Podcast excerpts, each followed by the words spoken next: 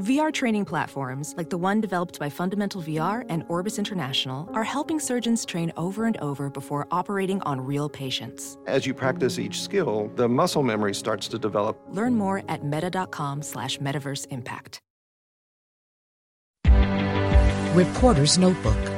It's right there in Article 1, Section 8. Congress shall exercise exclusive legislation in all cases whatsoever in the district housing the seat of the federal government.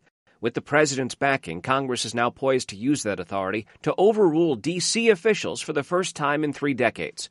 The matter concerns an effort by the City Council to revamp D.C.'s criminal code. It would lessen penalties for certain violent crimes, including armed carjacking and sexual assault. The White House is now struggling to convince furious Democrats that the president still supports D.C. statehood, but since D.C. is not a state, he'll sign the bill striking down the D.C. law and have the final word.